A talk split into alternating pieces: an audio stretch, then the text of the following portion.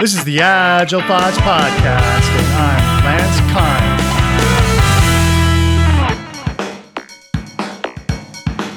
Hi, I'm David Bernstein, and uh, I've been a software developer for actually longer than I care to admit.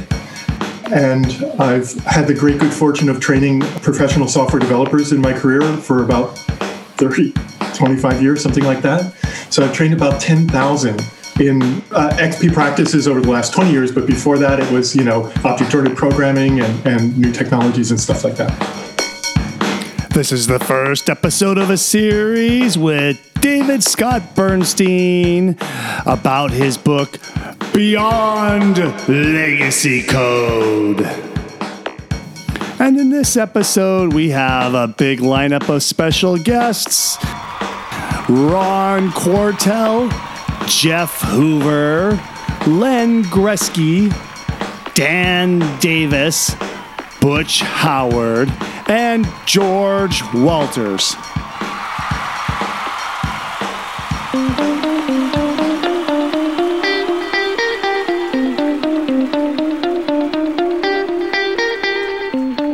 What's the inciting event that that caused you to write this book? Because I mean, you, are just a mention about the sacrifice you have to make to sit in front of a keyboard and, and type. oh, beautiful. Well, it was actually like a hundred inciting events because I mentioned that I I taught classes. These are you know five day intensive boot camp developer classes, and almost always at the end of every class, uh, my students would say, "Man, you should write a book." And I was always like, yeah, I should write a book. And I just kept putting it off. And so finally it just I just decided to do it. And it turned out it turned out easy to write and really hard to edit. I don't know if any of you are writers, but uh, I discovered a, a, technique for writing uh, to be able to dictate. And so I was able to flow out all the material in about 10 weeks. Wow. It, Get out of here. Get it down. I'm jealous. Oh, that's that's really fast for those for anybody who's done some writing. Ten weeks is pretty damn fast. It really it really is. I have a technique I call speed writing. Maybe some other time we could do a session on that. Uh, I do. I actually teach it now because it's been mm. such a benefit for me. Wow, and we're taking notes. Uh, David, I, I, got a question. Like before we, we deep dive in, because um, I, I you you had a target audience in mind when you wrote it, mm-hmm. and now it's been out for six years, um, and you're getting some idea of who's reading it. Did that match your expectations? And who's actually reading it now? What demographic is that? And and what was your target demographic? And do they match up? Well, that's a great question. So when I was writing it, and it's always as a writer, one of the one of the keys is who really understanding your audience. And I mm-hmm so at that time, I got my first big break. I've been involved in many, many agile transformations in many organizations, including very, very large ones, but I never got to do it myself, you know? So at that time, Yahoo asked me to help them with their transformation. And, you know, 10,000 developers. I mean, wow, that's a huge thing. And this was, I, I was the outside person who was like coordinating this. So it was super exciting for me. And I decided that I really wanted to. I was working with all the developers. I really wanted to talk to their executives as well, and I didn't get the opportunity to do that in person. So I said, "What if I imagine that I'm doing it?" So I just turned my recorder on and I imagined that I was doing this series of talks to the executives at Yahoo. That's actually how I wrote the book. That's that's the ten weeks that came out with. It was actually about a thousand pages of material that wow. I had to cut 237 pages. That's cool. And in terms of the current demographic, it's a great question, and it's really hard for me to tell. I don't really know, and I don't get very much good data from my publisher either. They probably don't have it. But I do like, I see people who review it, and I do kind of talk with the community. So there's a lot of developers, and it tends to be more senior developers, people who are more been around the block, you know, so to speak, to recognize why these practices are important.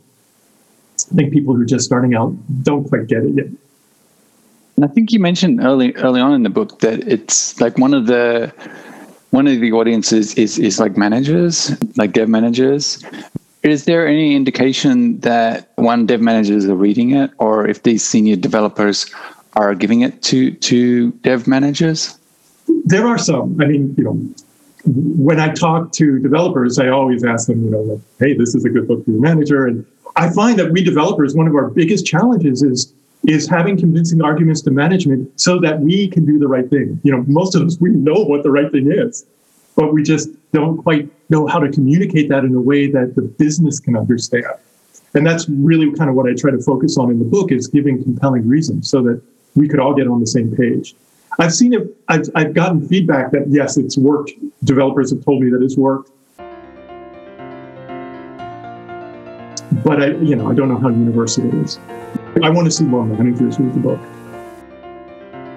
Check out the show notes because we have some goodies in there, like a video of David where he frames up the problems with software development. And there's other links to things about David there as well, like to his company and to his book, Beyond Legacy Code.